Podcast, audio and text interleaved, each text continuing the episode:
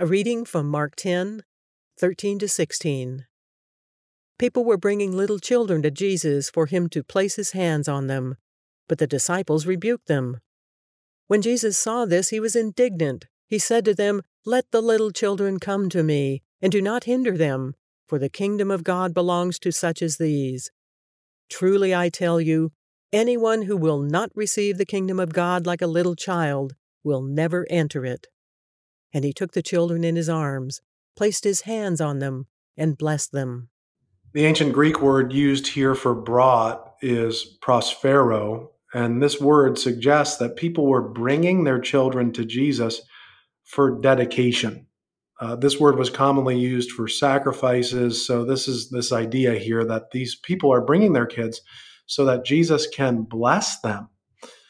And the disciples, they don't respond very well. He, they actually want to stop this process from happening.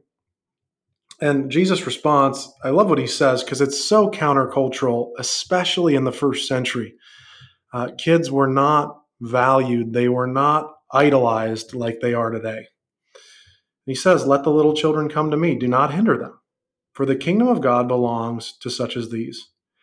Truly, I tell you, anyone who will not receive the kingdom of God is like a child, uh, who is like of like a. Truly, I tell you, anyone who will not receive the kingdom of God like a little child will never enter it. So, what do children do that adults don't?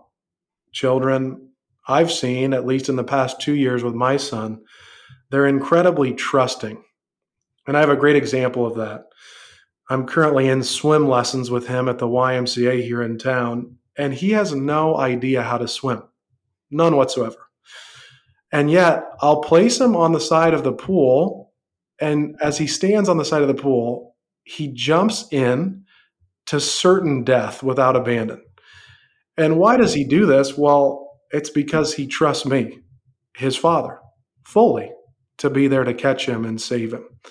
And that's what kids do. They're very trusting, unlike we are as jaded adults. I think that's some of what Jesus is getting to here in this passage.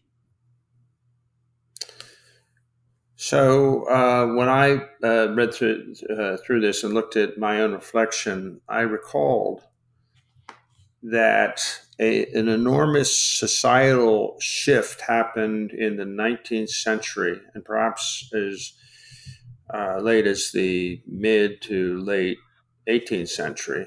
Be the 17th and uh, 18th, uh, 1800s uh, and the 1700s.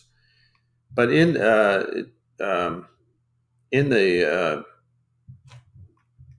previous century to the last one, a lot of things happened because of a revolution that took place in France, and um, not the one that took place in America, but took place in France. And there were a great deal of intellectuals uh, who were uh, very interested in the outcome of the French Revolution that disappointed all of them. but it wasn't just that revolution. There were a lot of things going on then. Then there was a kind of an eclipse of Christianity, um, ceding ground to the educational community, the scientific community, so on and so forth. But one of the things that happened, and this came out of um, uh, Jacques Rousseau, is the idea that corruption of the individual person, little child, comes through societal interchange rather than the nature of man as defined by what happened in the Garden of Eden. Mm. And this infiltrated the church and is still alive and well today. Uh, and, and, and we have to sort of make a difference. Jesus is saying that the child is not that kind of innocence the child needs protection, but the child also needs the word of God. Mm. Because, I mean, David says, I was sinful, you know, from the time my mother conceived me. I was at, at the very start of my existence here on earth, in the womb of my mother. Uh, I was, I, I had a propensity built into me of sin because that's what ev- evolves and, and, and shows itself in the person later on in life. But the child is not perfect and not perfectly innocent.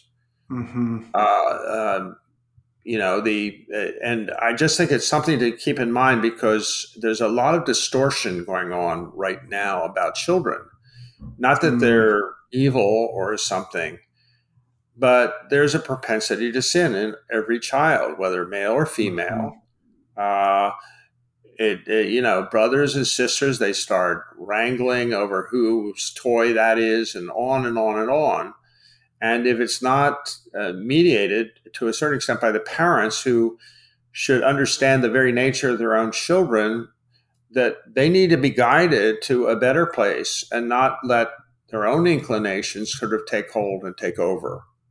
Mm-hmm. Yeah, the Bible says, train up a child in the way they should go, and when they're old, they won't depart from it. It doesn't say, let your child choose if they want to read the Bible or come to church.